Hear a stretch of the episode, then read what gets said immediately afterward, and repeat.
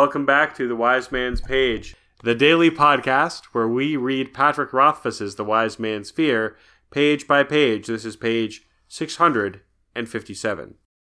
Her hand moved to my foot, running thoughtfully along the calluses and scars from my years on the streets of Tarbean. You are a long walker. You find me in the wild at night. You are a deep knower and bold and young, and trouble finds you. She looked up at me, her face intent. Would my sweet poet like a shade? A what? She paused as if considering her words. A shadow. I smiled. I already have one. Then I checked to make sure. I was in the Fae, after all. Felurian frowned, shaking her head at my lack of understanding. Another I would give a shield, and it would keep him safe from harm. Another I would gift with amber, bind a scabbard tight with glamour, or craft a crown so men might look on you with love. She shook her head solemnly. But not for you.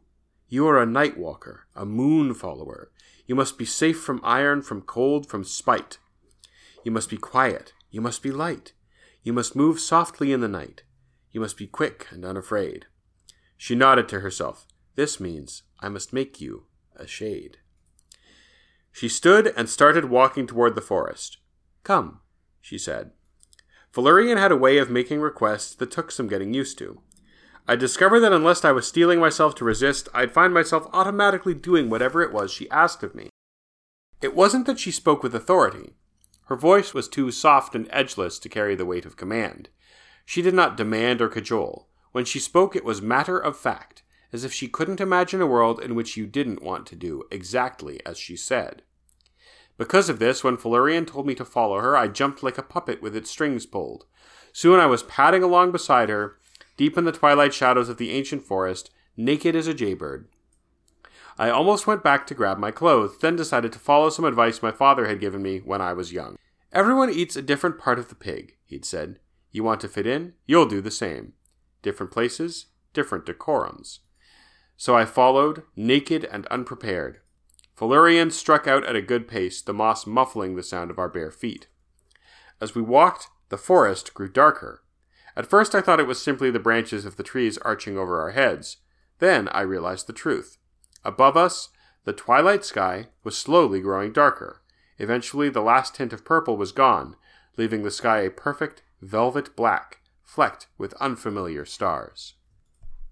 That's the page. I'm Jeremy. I'm Jordana. I'm Nick.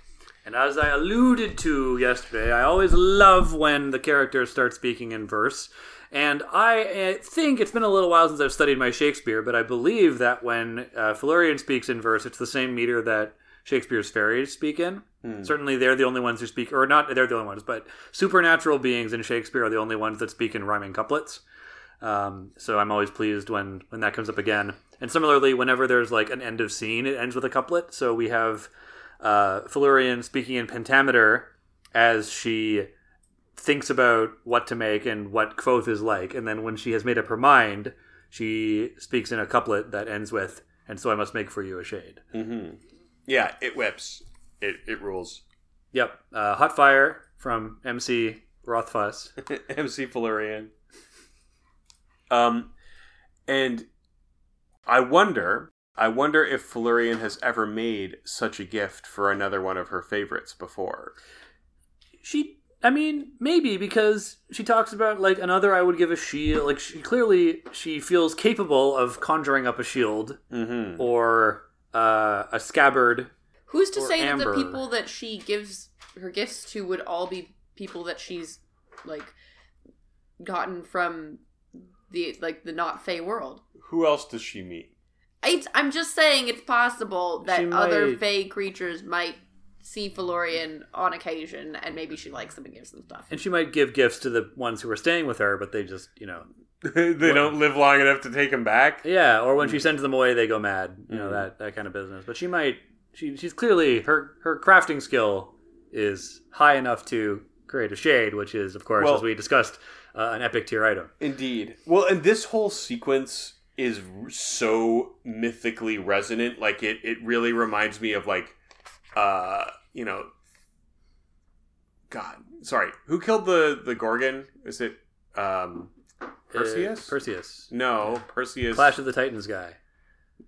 Okay. Uh, well, until I'm Is corrected. it Odysseus? No. No, No. it's extremely not Odysseus. But the point is, he is given a bunch of stuff by the gods to help him in his quest. He gets a mirrored shield from Athena, and he gets uh, Hermes' uh, sandals, I think, so that he can run really fast. Like, so this has that same air of like a mythic, legendary hero being gifted special items by the gods themselves. It was Perseus. All right, cool. Look at that. A cursory Google has proven that you forgot things. That's right. Um, Have you seen Clash of the Titans recently? no. Neither have I, but I seem to recall enjoying it. Oh, I seem to recall that it sucked balls. I'm Oh, sorry we to should say. all watch it together. It'll be great fun. Yeah, we'll do a It live didn't even commentary. suck balls in a way that was fun, though. It was just like bad. Well, it's old. No, no, no. That, okay, I'm not talking about the one from like the Oh, no. '60s. I'm talking about the one from like 2012. I don't want one from the 60s. I don't want to watch one from 2012. I want to watch the very Harryhausen one. That's what I'm talking about. Oh, yeah, that might be good. yeah. Okay, then then we All uh, right. we had a then we shall have a misunderstanding. truce. Yeah, can't recommend Clash of the Titans from 2012. It was really boring. no, but the Ray Harryhausen classic. At the very least, there's going to be some awesome puppets in that. Hell yeah. Well, stop motion. You know, Mm-hmm. he's a stop motion guy. Speaking of puppets, uh, Kvothe gets up like a puppet with strings. 'Cause he's not. Yes. Is it? I guess there's not really a point in fighting back against it right now because he's gonna follow her anyway, even if it was his own choice and he wasn't. Really Yeah, but it, it reminds us that it's something that she just does. It's just part of her. She Like, does it without thinking about it. Yeah, or she does it without thinking about it. I think both, or both can be true. Mm-hmm. You know, but like it hasn't stopped. Like even though she has agreed to see him as a peer and keep him around, uh, and not as a slave, um, it's her still like auto function is still in play. yeah. She has yet to unbind her macros. What does that mean? That's that's deep lore. That's that's that's beyond my ability. It almost sounds like coding language. I think it is. No, you guys need to play more MMOs. Oh no, no. I don't even know if I've played on MMO. It's for the best. okay, I have one more thing. You want to you want to play a video game that turns into your job? No. There you go. Did I ever tell you that I literally that literally happened to me once? I, I played uh, the Old Republic at launch, and uh, I found myself part of the top raid guild in our server. And because we were a high a top raid guild, we were very desirable, and so we had a lot of people applying. So I ended up as like a manager, and it was my job to interview people who wanted to join the guild. And Uh, uh, did you receive any financial compensation for the work you've done? Well, I got preferential positions in the raids. Yeah, I was okay. leadership. I was C-suite in this raid guild. Yeah, anyway. does that look good on your resume, Nick? oh no! Like don't don't get me wrong. I realized that this was That was the point at which you're like, I need to not do this. Yeah, and I literally like resigned. I literally like sent them an email. It's like I cannot do this anymore. I'm sorry. Goodbye. Like it was it was rough. I have a friend who is like in a pretty good, like I think they're like semi-pro. Um, Hearthstone. yeah, Hearthstone. What? uh, not Hearthstone, Heart of the Storm. Oh God. Here's the storm. I'm sorry.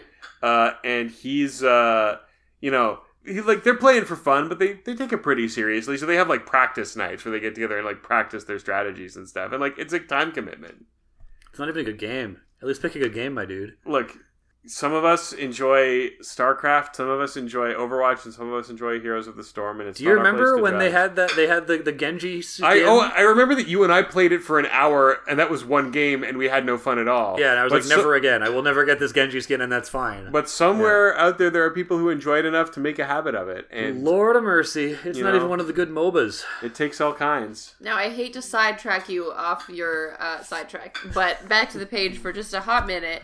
I have one more note on the page, which is that I enjoy that they have their own little version of When in Rome. Yeah. Yeah.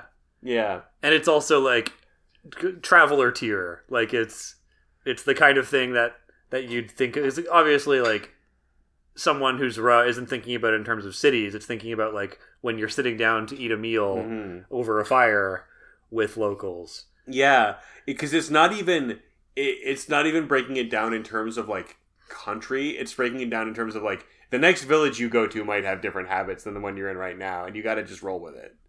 yeah i also like the idea of like wherever you go there's like a different discarded pig carcass with like one little part carved out Mm. and the rest of it just left on the side of the road I'm sure that they would feed it to like their dogs or something. What you don't think the dogs would enjoy pork? No, yeah, they would. I feel like they, they would like it. We should ask our, our official fourth mic, Toby. How do you feel about pork, Toby? No comment. A rarely si- silent, a, a rare silent moment from Toby. Mm-hmm. uh, Toby's a very quiet dog. He's very gentle and sweet. He rarely barks. He's been here the whole time, completely silent. So I mean, he did do the snuffling earlier. yeah, because he was excited to see you, but that was all he did. He didn't even bark when you came in. That's a good point. Fine, fine. Toby wins. Do not besmirch my dog. All right. You diss my dog, you fluff my hog. what does that mean? I, I, I don't want to know. Never mind. uh, what a life it must be To be a dog? Or to uh, have your hog fluffed? to constantly be in danger of like being on the precipice of cursed knowledge. I'm just be a- imagining like instead of like Toby on a leash, Nick has just like a pig on a leash that's wearing a fur coat.